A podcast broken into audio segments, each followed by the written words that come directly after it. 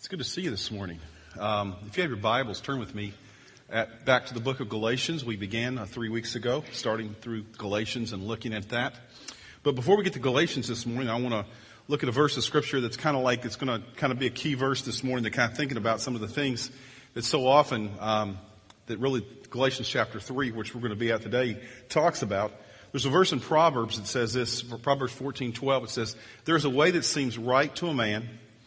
But in the end, it leads to death. There is a way that seems right to man, but in the end, it leads to death. Is it true that sometimes in our life we do things that we think that seems right at the time, but then later on down the road you're going to like, wow, I wish I didn't do that.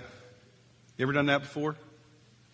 No confessions this morning. Huh? Everybody's just saying, oh yeah, I've done everything right. No. Okay. Yeah. There's a lot of things we do.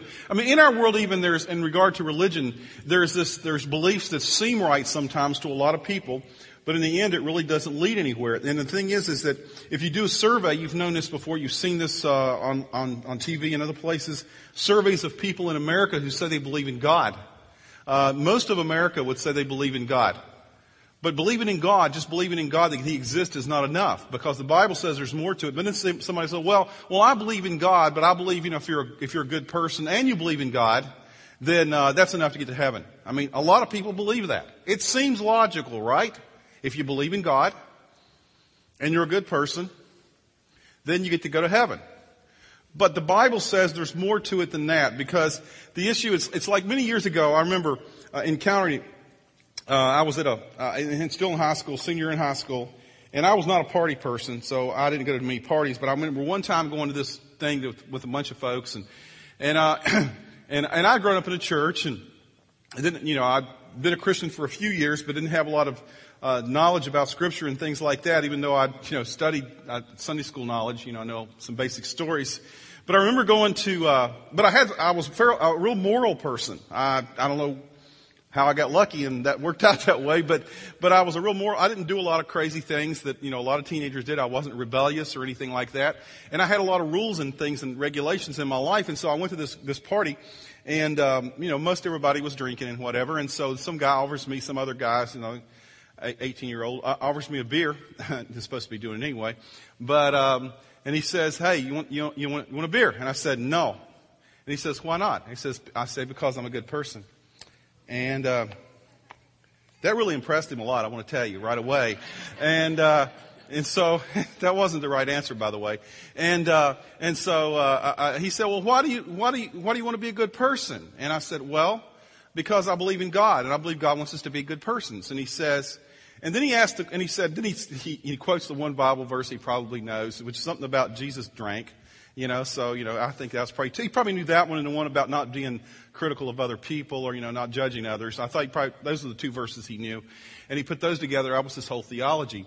But, um, he looks at me and he's kind of like, he'd been drinking for a while, by the way, too. I want to tell you. He wasn't exactly coherent totally.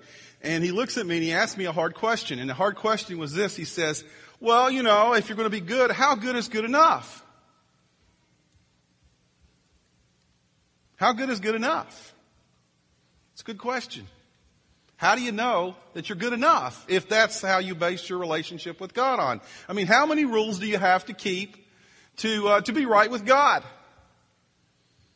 And that's the foundation, in a sense, of what we're being talked about already for the last couple of weeks. What we'll continue to talk about here is the whole thing of trying to add something to Scripture, trying to add something to what God says. Because Paul was fighting against this, and two weeks ago when we began and looked at chapter one, he gives Paul gives his normal uh, salutation. Hey guys, I'm glad you know God is working. And then all of a sudden in verse six, he just jumps. He says, "How can you have turned away from the from where you were?"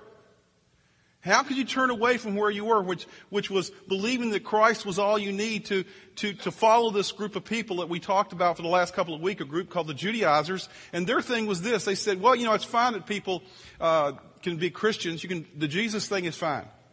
But you need to add on to it Jewish rituals and Jewish law. You have to have the, the cultural things added onto it as well. So it was, it was not just Christ, Christ alone. It was also Christ plus something else. And so that was the, the battle that, that, that Paul begins to fight and begins to address, the issue he began to address because Paul had actually planted the Galatian churches. And in doing so, he told them this simple gospel. The simple truth is all you need is Christ. And they understood that and they'd experienced that, but now they were turning away because, or adding things to because of people who were influencing them in a negative direction. And so in chapter three, we come and it kind of reinforces that again. And we're going to look at that chapter three today. So if you have your Bibles, turn with me to chapter three. And we're going to look at a few of the verses, not every verse in here, but several of the verses. But he starts off in chapter three, verse one. He says this, you foolish Galatians. Now I don't know about you guys. When somebody calls me a fool, it's not a compliment. That's the way you deal with it? Yeah. I mean, uh, you, you foolish Galatians, he says, who has bewitched you? And that's an interesting word, bewitched you. Uh, that word, that uh, baskanano, is, is a word that means to fascinate or to cast a spell, or it's even translated sometimes as having an evil eye. I mean, any of you ever have parents that have an evil eye? You know, all they have to do, you know, they just look at you. And it, you don't have to say anything, and it just pierces you. And you're going like, I don't know if it's a real evil eye, but it's a stern, you know, stern look. Some of your parents, you know how to do the stern look, right? And for some of your kids, it works. And then for the strong-willed children, all it does is make, make it worse. You know what I'm talking about, right? It says, you know, some of you, uh, Paul's saying here, I said, who has bewitched you? Who's given you the evil eye? Who has caused you to go in a different direction. Before your very eyes, Jesus Christ was clearly portrayed as crucified. He's saying most of you guys either know firsthand or secondhand about the, about the fact that Jesus was crucified, died upon a cross, rose again. You know the fact. And then he says, says this in verse 2 and verses 3. He says, I would like to learn just one thing from you. And begins to ask him some questions. I would like to learn just one thing from you.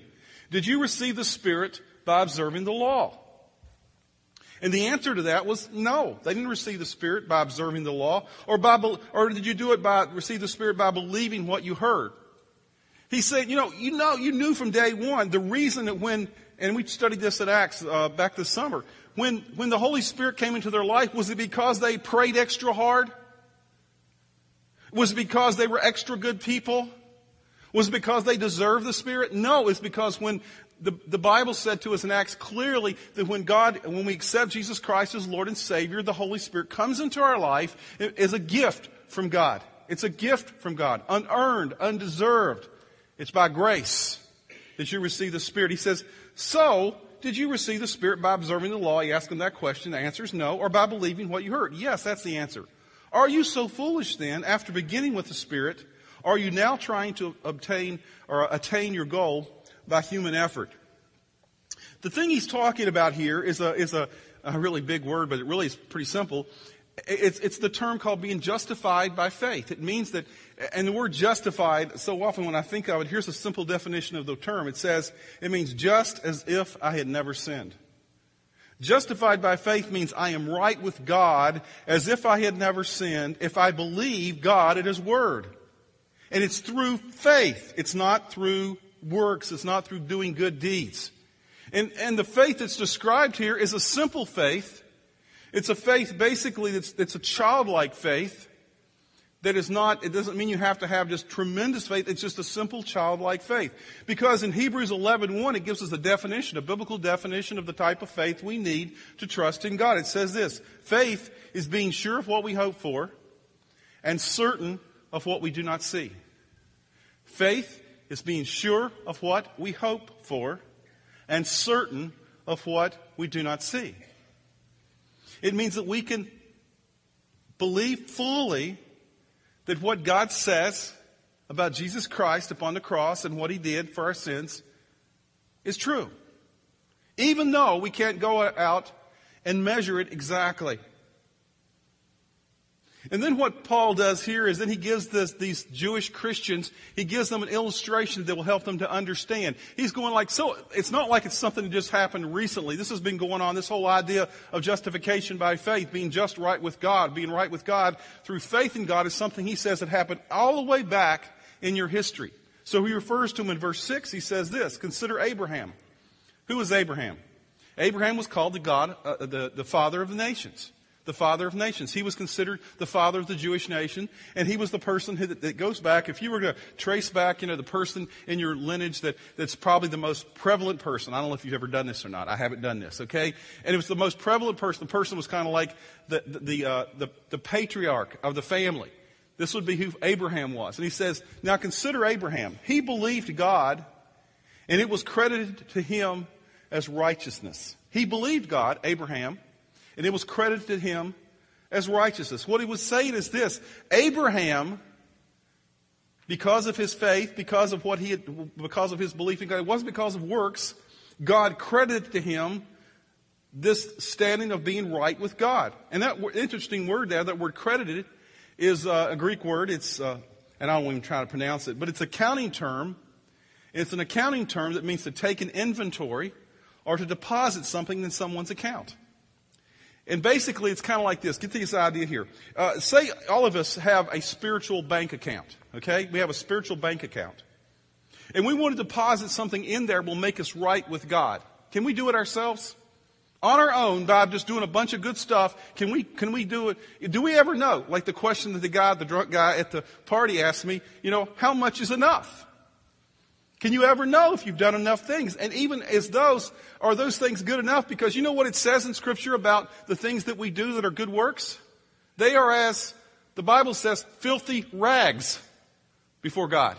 That means they're just not, this is not going to measure up. So in your spiritual bank account, if you want to get right with God in a real sense, the problem is, is we don't have anything to deposit.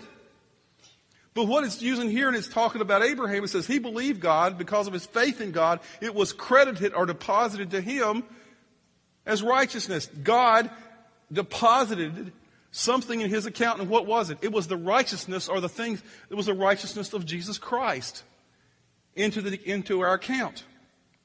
It's kind of like this. Let me illustrate it. Um, I was trying to think of a way to do this in a, in a real way, and so I started thinking about stories of my own life.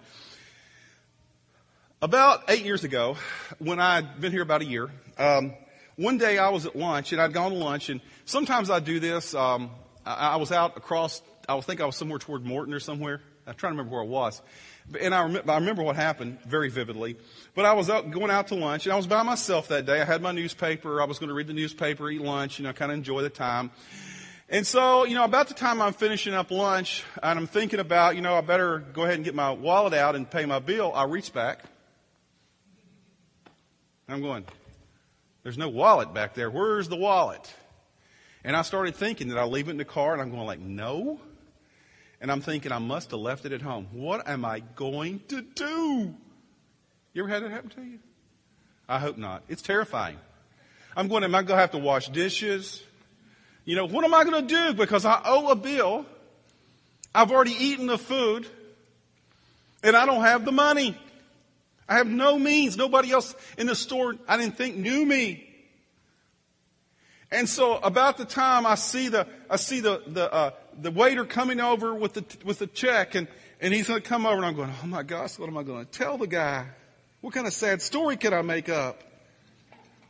And so what it is is that I, I, I, I'm sitting there and he comes over to me and he looks at me and he says, uh, I just want to let you know uh, that uh, your bill's already been paid for. He said someone in the restaurant wanted to do it. And I said, who was it? He said, no, they just wanted to be anonymous. Then he said, and he says also, I think the dumb thing he said was, he says, they also paid the tip.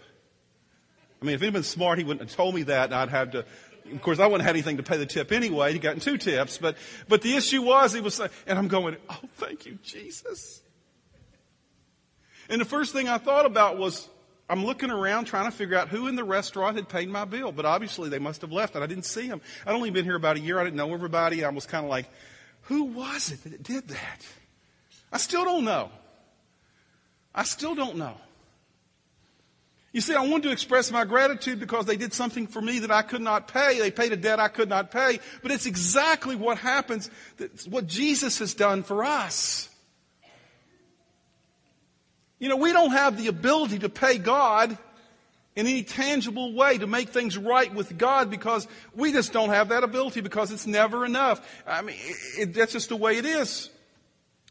But he says that I will pay the debt for you. I choose to do that because I love you, but you have to accept that that's true by faith. And when that happens, we've been talking about this for a couple of weeks. See, the reason that we do, that we follow Christ and obey Christ is not because we're trying to earn favor with Him. It's, be, it's in response to that kind of love that He has for us. It's in response to His love for us that we say, you know, what could we do? But to want to respond in a, in a way toward Him that would say, yes, I want to follow you. I want to love you because of what you've done for me. It's interesting in the next couple of verses there, Paul says this and says in verse 8 and verse 9, he says, The scripture foresaw that God would justify the Gentiles by faith and announce the gospel in advance to Abraham. I mean, Abraham, he's saying Abraham knew this. I mean, you were thinking this is a New Testament thing? No, this has been going all the way back to the Old Testament. And he says this, all nations, Abraham knew this, all nations will be blessed through you. So that those who have faith are blessed along with Abraham, the man of faith. Is it saying that Abraham was the one who, no, it's saying that Abraham experienced this. He experienced God's love, God's grace. And because of that example, we begin to understand that everyone after that would, would have that same relationship or have that opportunity, the same relationship with God. But then in verse 10, it says something really weird. Verse 10 was to me, it's kind of like, okay, what's the deal here? Why did he throw this in? After talking about faith and justification and stuff, then he says in verse 10, but I understand after I read it three times, I'm a little slow, but after I read it three or four times, I began to understand it. And it says this in verse 10. Paul says, all who rely on observing the law are under a curse. You're going like, if you're trying to just, you're trying to do it by observing rules and regulations, guess what? You're under a curse. For it is written, cursed is everyone who does not continue to do everything, underline everything, everything written in the book of the law. After I thought about this, what Paul is saying to us here is this. If you want to try to please God and get connected with God through just doing, uh, through your own righteousness, through your own good works, this is the way it has to happen for it to work. You have to ace the test every time. You have to make 100% on every test, on every rule, and keep every rule perfectly every day for it to be good enough to matter to God because we're dealing with a perfect and holy God. It means you can never, and then Jesus came along and kind of blew it out of the water even more when he talked about, you know, it's not just about murdering someone, but it's thinking of, think, it's what you think in your mind, or it's not about having an adulterous relationship, but it's what you think. So if you have one lustful thought, eh, you're done. That's what it's saying here. I mean, the curse of the law is that we can't meet the law. We can't, none of us can do that. And Paul anticipates their very next question. Then he's going like, well, why is there this big deal with the law in scripture then? What's the big deal? And the whole, I mean, the whole Old Testament was basically about the law and about what's the deal there? And in verse 19 in Galatians 3.19 it says, what then was the purpose of the law? And then Paul answers that in verses 24 and 25. He says this, so the law was put in charge to lead us to Christ that we might be justified by faith, be right with God by faith. Now that faith has come. So we are no longer under the supervision of the law. There's an interesting word there as well, and, and I was sitting down the other day looking at this, and th- that little phrase, that little phrase, put in charge to lead us, the law was put in charge to lead us, is a Greek word, it's called pedagogos. Pedagogos. And that word is not a word that we normally would use. If you have a King James version of the Bible, if the word there is placed, uh, the word is trans, uh, that phrase is translated schoolmaster. But it basically means this. It's a servant who takes the children to school. And somebody first service said, well, that's a bus driver. No, no, no, no. I didn't even understand that was going on. Somebody's telling me, yeah, bus driver, bus driver. That's who takes kids to school. No, no, no. This is the wealthy people in that day actually had people called pedagogos. And the pedagogos, what they would do is they were responsible for kind of making sure the kids got educated. Not just teach them everything, but make sure they got to where they were going to go. And it was like, it was a very important thing that the purpose of the pedagogos was to make sure that the children were led to, uh, to, to, take them to where they needed to go and to be there and, you know, to be successful. Almost kind of like a cross between a nanny and a, and a school. It's a whole bunch of things going on there. What Paul is saying here then is this. He's saying the purpose of the law, it's, the purpose of the law is this, is to lead us to Christ. Because when I look at the law, the rules and the regulations and try to, and I realize that I can never meet the demands of the law perfectly, what it leads me to is the conclusion that there must be another way. There must be another way. If I can't do it, There must be another way. And let me say it this way. Let me give you three statements I think that's true of this. It's kind of like this. Where there is no law, if there was no law, there would be no sin, right? Law defines sin. Secondly, the function of the law is to define the sin, not to, to uh, and then the law cannot cure sin though, but it leads us to Christ because we realize we can't measure up, and so what happens is it leads us to the conclusion that Christ is the only way. Because you see, once again, where we started this morning, there is a way that seems right. The way that seems right is this. Well, I can measure up. I can do enough things. And if I do enough things, good things, then, then I deserve something good to happen in my life. And that's what, not what Scripture says. But there's things that seem right, but it leads to death. Now I'm going to ask the band, uh, wherever they happen to be this morning, to kind of make their way back on stage because we're going to wrap up here in a couple minutes. You're going like, wow, no, we got a little while left, okay? But, uh, but let, let me share with you something this morning. I was trying to think how to illustrate this. And I was thinking, how does that work? The law and grace. How does it work together? And, and how can I illustrate that? Well, I thought about it. What I'll do is confess to you this morning my, my uh, stupidness. Isn't that a crazy, crazy way to do into service? Okay. Because I'm going to tell you about the first time I got a speeding ticket. The first time I got a speeding ticket. None of any of you ever had a speeding ticket here? Anybody here? Come on. Be honest. Okay, put your hands down. You're just as guilty as the last crowd here. You're just as, you know, law breaking as everybody. Okay. I remember years ago, I got, I was, the, the thing was this, is, um, I was, um, I was in Virginia where I, where I grew up and I was in my first church, uh, full time. And, uh, and it was on a, I was on a Tuesday night and there was church, we had a thing back then called church visitation. Church visitation was, is that a, some of us would go to church, we'd get a stack of cards and addresses and names of people that had some connection. Sometimes people would give it to us. Sometimes they'd been people that had made contact with the church, whatever. And our deal was to go out and visit those folks. So all five of us who showed up for church visitation, three staff people and two other people, um, had gone on church visitation. I'd finished up. It was about eight or nine o'clock. I don't remember exactly the time. And I was on my way back home. And as I was on my way back home, now I grew up in the town, Salem, Virginia, where I was at, okay? But I not, but this was on the far side of Salem. Salem's such a huge place. It has 25,000 people. You know, it's a monstrous city.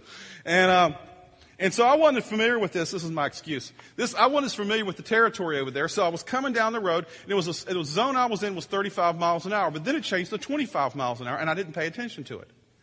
Okay?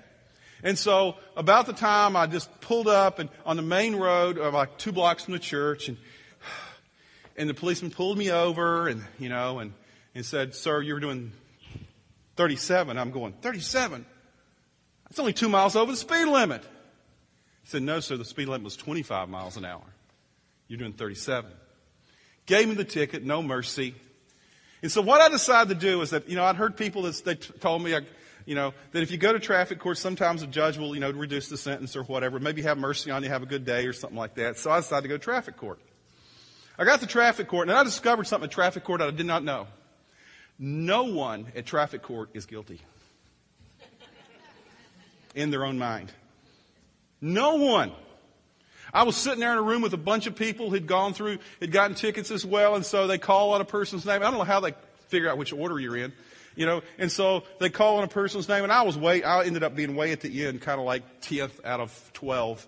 And the first person comes up, and I remember the story. I, I couldn't believe it. was an incredible story she told about how she was going down the road and her windows were fogged up and, and, and, how she couldn't really tell that she didn't see the sign. She told this whole long story. I'm thinking, if the windows were fogged up, why were you going faster than you needed to be going? But that didn't make sense. It didn't have to make sense. But she kept going through this whole thing, and at the end of her story, the judge looked at her and said, So you say you're not guilty? And she says, Yeah. And he says, Yes, you are. And he gave, and said, Go pay the fine. The next person comes up, tells a wonderful story. I mean, I could go through stories. I remember most of them because they were such, some of them were like epic stories. You know, it was amazing what people can do when they're trying to get out of something. And not one person out of about eight or ten people in front of me was guilty by their own, in their own minds.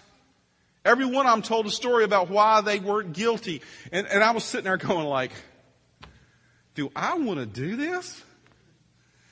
So they call, finally call my name, White, Bill, and I go up there. Luckily, I was in, nobody else from my church was there that day, and um, and so I go up there and I you know stand before the judge, and he asked me, "Okay, Mr. White, you're doing 37 in a 25 zone. Do you have any? You have, tell me your." He said, "Tell me your story." and he said, "I said guilty as charged." And he looks at me and he goes, "What?" He literally did that. What? I said, Yeah. I said, You know, I could tell you a story. I'm not trying to make myself look good, okay? Because I was guilty. But, uh, you know, but the thing is, is that I said, you know, I'm guilty. I said, I was going down the road. I wasn't paying attention to the speed limit. I know it changes. I went back later to look. It did change. I wasn't aware of that. But the thing is, is I was doing 37 in a 25 zone. And I'm going, maybe because I'm truthful. You'll have mercy. No. He did look at me and say, Well, because you're the only person here in the room that's really guilty, he said, I am going to take, you'll admit your guilt. I'm going to take a little bit off. So he took like five miles off and you had to pay so much per mile over the speed limit you were going. And so my, it reduced my fine, but I still had to go pay a fine. Was I guilty? Yeah, I was guilty. How did I know that I was guilty? How did I know? The law. The law. It was posted. Now, I may have not have been totally aware of the law at that place and that location, but it was there. It was posted. There's laws and rules, regulations. We know them. Was everybody else in the room guilty? Yeah.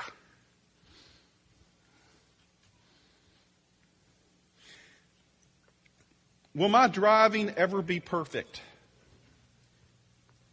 No. I've had two other tickets since then.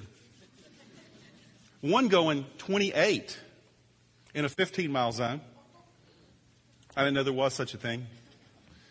And you think 20 in front of the school slow. Try to go 15. Okay? And then, and then the other time was about three or four years ago. We was on our way home from, to Virginia. I've been driving for, this is a sad story. I'm like, gotta tell you though. Um, I was driving and, and I'd gone, we'd driven like, it takes 12 hours to drive to Virginia, 780 miles. We'd driven like 680 miles and we're going down through West Virginia, through Big, Big Walker Mountain, going down a hill. They changed it and the speed limit stayed 55. Through the, through the tunnel, 55. You usually used to come out of the tunnel and it went back to 70. Well, guess what? It didn't, wasn't that way anymore. And I was doing 76 going down the hill. Big, steep hill. This is in West Virginia. Policeman pulls me over, looks at me. I tell him a sad story. How I've been driving for hours to go see my family. Guilty. I was guilty. Yeah, I was guilty. He took a couple miles off. That's about it. That's, that's all the deal was. The thing is, folks, you know, the only way, the only way in regard to traffic court that I would be declared not guilty is what? How? Is I, if I had a grace filled judge who would look at me and declare me not guilty. See, that's, that's what God does for us. The law defines the sin. The law is there to lead us toward Christ to realize I can never measure up to God's perfect plan for my life. But thank goodness we have a God who is a grace filled judge, who wants to give to us the opportunity of being free in Him and living life and free in Him and not have to sit around all the time and, and, and thinking, well, you know, if I've, I've done enough today to measure up for God so He'll like me today. Or maybe I need to do a couple more things because I did a couple of bad things. Is that the way we live life? Verse 11 in Galatians is, uh, Galatians 3 is kind of the, the key verse. It says, Clearly no one is justified before God by the law because the righteous will live by faith. Now, let me ask you this morning. There's in your bulletin, there's another separate little document, a one page, half page thing that says on there this question. It says this What is holding you back from experiencing freedom in Christ? What is holding you back from experiencing freedom in Christ. I, w- I know this to be a fact. Many of you feel guilty this morning. And you just feel like, well, you know, you can't imagine, you know, God couldn't love me that much because you don't know all the stuff I've done. I mean, not even my spouse knows all the stuff I've done, or, or even my mom or my dad knows all the stuff I've done. And how could God possibly, He knows everything, and, and how could He be that forgiving? But He, he wants to be. See, the good news is, is that God has already forgiven you. He's, he's already offered you forgiveness. You just have to accept that by faith. And guess what happens when you can do that? You can live in the freedom that God wants you to live in. So I would ask you this morning what is it that you're holding back from God, that you're still trying to control yourself, that you need to give over to Him, that's binding you? Is it fear? Is it, is it, you know, I mean, some of you are going through financial peace right now because you're, you're going like, man, I need this stuff. I don't want to admit to anybody, but I need this stuff because I've been living in, in fear of, of, of day to day about my finances and I need to learn some things from God and, and follow that. Maybe some of you it's about relationships. It's, you know, I've been living in this kind of relationship with others that are not really godly relationships and so I'm constantly at, at odds with God in regard to that and I feel guilty because of that. See, the God says to us, you know, He says, give it to me. And, and, and allow that part of, my, of your life to be something that I can work with and, and work through you. What we're going to do this morning, I ask you just to write down maybe this morning on that sheet of paper just one thing. What is holding you back from experiencing freedom in Christ? We probably could all write something down. And I'm going to give you the opportunity this morning to do something we don't do too often at Great Oaks. And that's to respond in a very tangible way. You see the cross in the middle of the floor. One of the things that God did when he, how he paid our debt was he nailed his son to the cross. It's a symbol of freedom. We don't see it as a symbol of freedom, but it's a symbol of freedom. And God wants to set you free from whatever it's holding you back in the bondage of your own life from Him, from allowing you to have the relationship with Him He wants you to have. And this morning is a symbol of you turning that area over to God and saying, God, I want you to work in this area. I don't want you to put your names on those sheets. I don't want you to do anything else. But what you can do this morning, I'm just going to ask everybody to, just to bow their head and to keep your eyes closed. Nobody's going to be looking around. But this morning, uh, our band's going to play a song. They're going to, they're going to start playing through an old hymn that I learned as a kid. Jesus paid it all. And as they play through that this morning, I'm going to give you the opportunity while you remain seated and you can get up from where you are. While the band's playing this song, you can get up and take to the cross, like a lot of folks did in first service.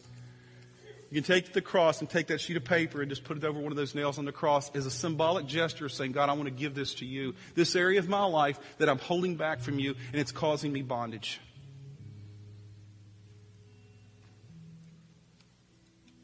I'd ask this morning that you do that in a tangible way. Because I think at times we need to take stands on things. And we need to say to God more than just, hey, God, you know, I really mean business in this area. So if you mean business in an area, you want God to take it and you want to give it to Him this morning, while the band plays, while we uh, just listen to this, you have the opportunity when I go off the stage in just a moment here to go back and you can go put it on the cross, put it on the cross, and go back and sit down. Then we're going to sing this song as we close in just a few moments. After you have a chance to write, just bow your heads and prayerfully ask yourself, did you take something to the cross this morning? Thank you for listening to Great Oaks Community Church's weekly podcast. For more series and podcast information, go to greatoakscc.org.